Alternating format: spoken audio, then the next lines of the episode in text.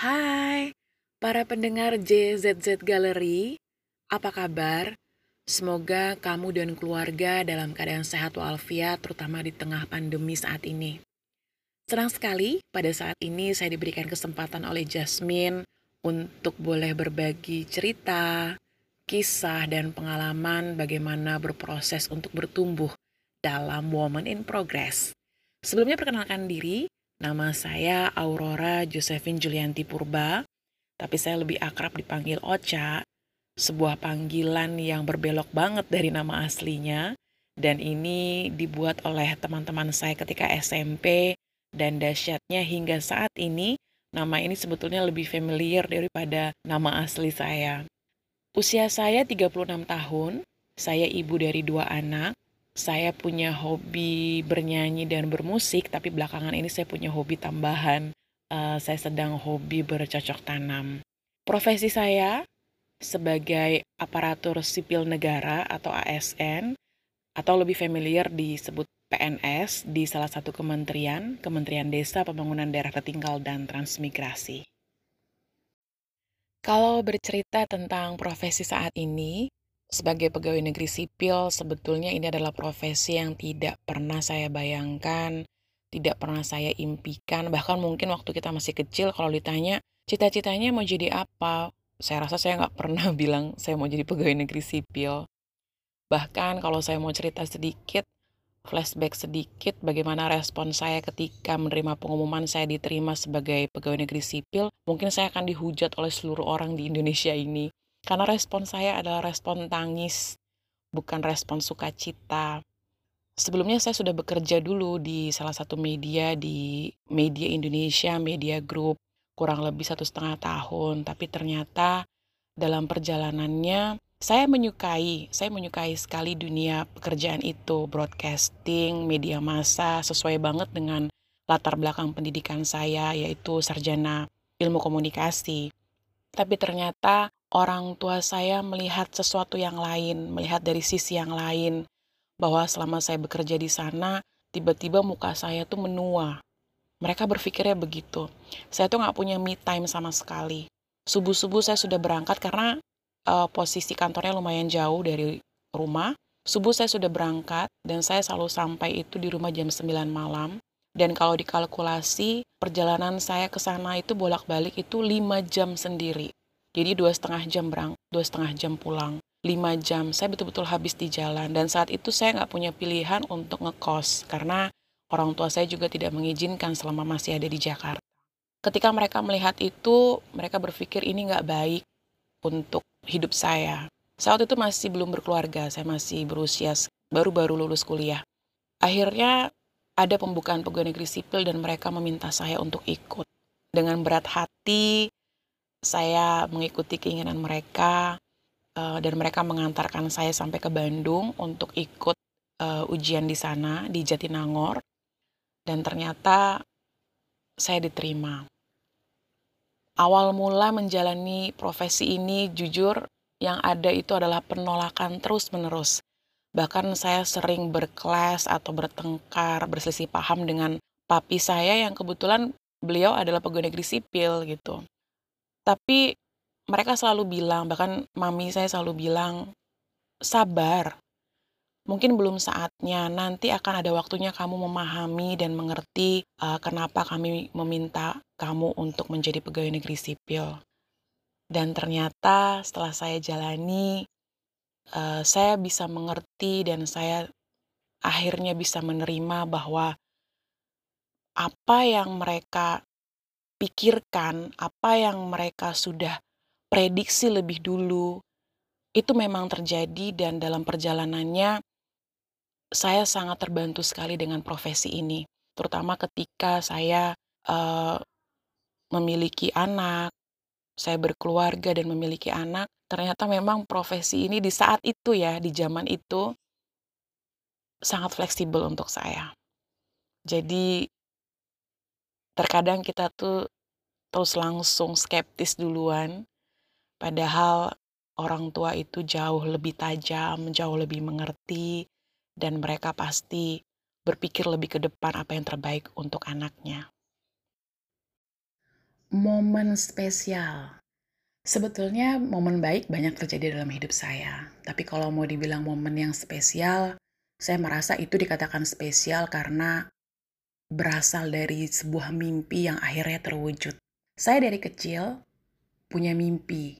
Suatu saat saya kepingin banget bisa berada di sebuah panggung besar, ditonton, disaksikan, dan dilihat oleh banyak orang, ratusan bahkan ribuan orang saya sering banget punya angan-angan dan impian seperti itu. Dan saya berpikir dengan talenta bernyanyi yang Tuhan kasih, uh, suatu saat impian itu akan terwujud. Tapi ternyata nggak begitu jalannya. Dan saya bersyukur banget karena Tuhan kasih talenta lain, yaitu public speaking, sehingga uh, saya sering diminta untuk menjadi Master of Ceremony, MC, pembawa acara pada acara-acara formal maupun non-formal. Jadi kalau ada acara-acara di kantor, di kementerian itu, saya sering dipercayakan untuk menjadi MC-nya. Sehingga satu ketika saya dipercaya membawakan acara yang tanggung jawabnya lebih besar, yaitu acara ini dihadiri oleh Presiden Republik Indonesia, Bapak Joko Widodo. Jadi pada saat itu beliau melakukan kunjungan kerja ke beberapa daerah dan saya dipercaya oleh pimpinan untuk menjadi pembawa acara pada acara yang dihadiri oleh beliau. Bagi saya, ketika saya uh, menjadi MC pada acara-acara yang dihadiri oleh menteri, itu sudah sebuah prestasi. Wakil presiden itu sudah sebuah prestasi. Apalagi ketika dihadiri oleh orang nomor satu, Presiden Republik Indonesia. Dan itu sebuah kebanggaan bagi saya, dan itu adalah mimpi yang terwujud. Bagaimana tidak? Ketika kita berdiri di sebuah panggung, dan kalau beliau orang nomor satu yang datang, pasti juga yang hadir jumlahnya ratusan dan ribuan. Jadi itu mimpi yang terwujud dan itu terjadi di beberapa daerah di Indonesia. Dan saya sangat bersyukur sekali saya pernah berada di titik itu, saya pernah melewati masa-masa itu, dan yang paling saya syukuri lagi, eh, setiap tugas dan tanggung jawab yang diemban kepada saya boleh berjalan dengan baik. Jadi bagi saya, itu adalah momen spesial dalam hidup saya karena itu juga tidak akan terulang, tidak akan kembali. Impian yang terwujud, itulah momen spesial bagi saya. Untuk titik terendah sebetulnya saya baru-baru mengalami sih, belum lama ini dan sebetulnya masih dalam proses juga untuk bisa bangkit dari titik terendah. Awal mengalaminya itu sekitar di bulan pertengahan di tahun 2020 dan sebenarnya sampai sekarang masih berproses. Dan kalau ditanya apa titik terendahnya, ketika saya merasa ditinggalkan dan saya merasa dikecewakan oleh orang-orang dan lingkungan di sekitar saya. Uh, ternyata ketika kita bekerja nggak cuman itu saja yang terjadi di kehidupan kita gitu bahwa lingkungan kantor itu juga jadi support system yang baik sebetulnya kalau memberi efek yang baik. Dan saya pernah punya support system yang sangat baik sekali. Saya ini orang yang kalau sudah berada di zona nyaman, kalau udah itu, itu aja. Mau sampai apa pun yang terjadi, ya itu saja. Saya bukan orang yang mudah masuk ke dalam sebuah lingkungan. Jadi ketika saya sudah punya support system lingkungan yang baik, uh, memang saya seperti membuat support system itu lingkungan itu adalah segala-galanya untuk saya.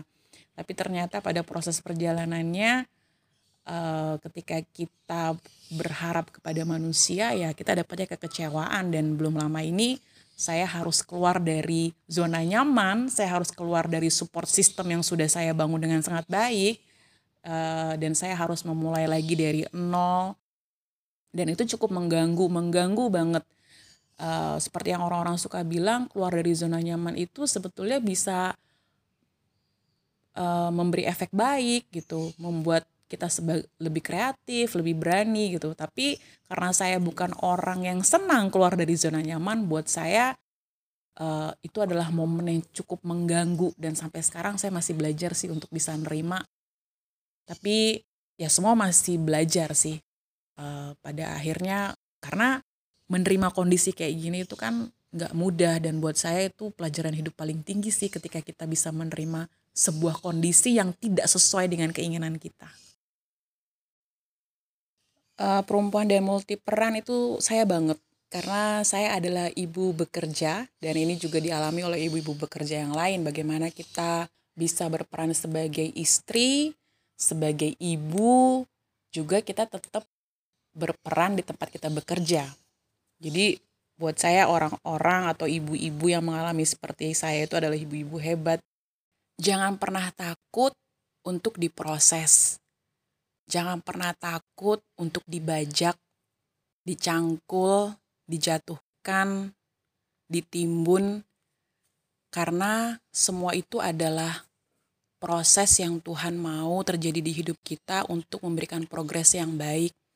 Dan kita harus bangga dari sekian banyak orang kalau kita dipilih Tuhan untuk melewati sebuah proses, itu karena Tuhan percaya bahwa kita mampu untuk diuji dan Tuhan punya rencana yang paling baik untuk membentuk kita jadi pribadi yang lebih baik. Jadi, jangan pernah takut untuk menjalani sebuah proses sembari terus yakin bahwa setiap pelangi akan muncul setelah hujan yang deras. Maka itu, mari bersuara dan kisahmu layak untuk diperjuangkan. Saya Aurora Ocha, saya Woman in Progress.